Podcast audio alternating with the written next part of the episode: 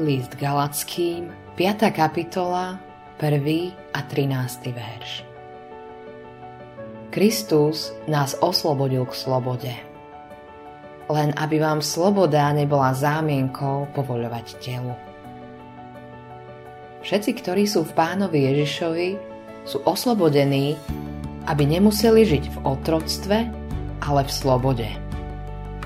Keď sa kresťan vo svojom srdci stále odsudzuje a obvinuje, niekde musí byť chyba.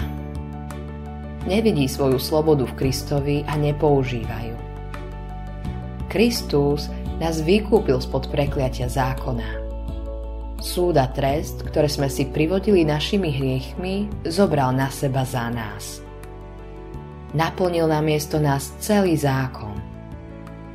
Preto môžeme s Luterom povedať – v mojom vzťahu k Bohu je to tak, ako keby neexistovalo ani jedno, ani desať prikázaní, pretože všetky prikázania sú pre mňa naplnené v mojom vzťahu k Bohu.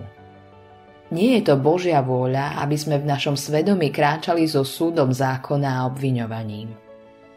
Máme žiť v slobode, ktorú nám vydobil Pán Ježiš svojou smrťou na kríži. Ale pre prirodzeného človeka nie je žiadna sloboda. Naša sloboda v Kristovi to nie je sloboda k hriechu. Starý človek v nás nemá práva. Keď pán Ježiš zomrel na kríži, vykúpil nás z tohto starého človeka.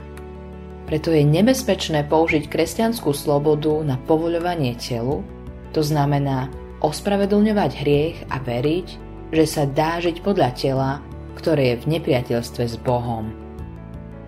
Ja som slobodný v Kristovi, ale môj starý človek je pod súdom zákona. Starý človek nepríde nikdy do neba.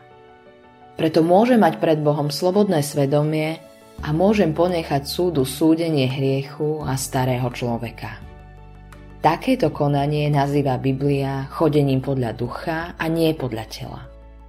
Vtedy nebudú žiadosti tela naplnené.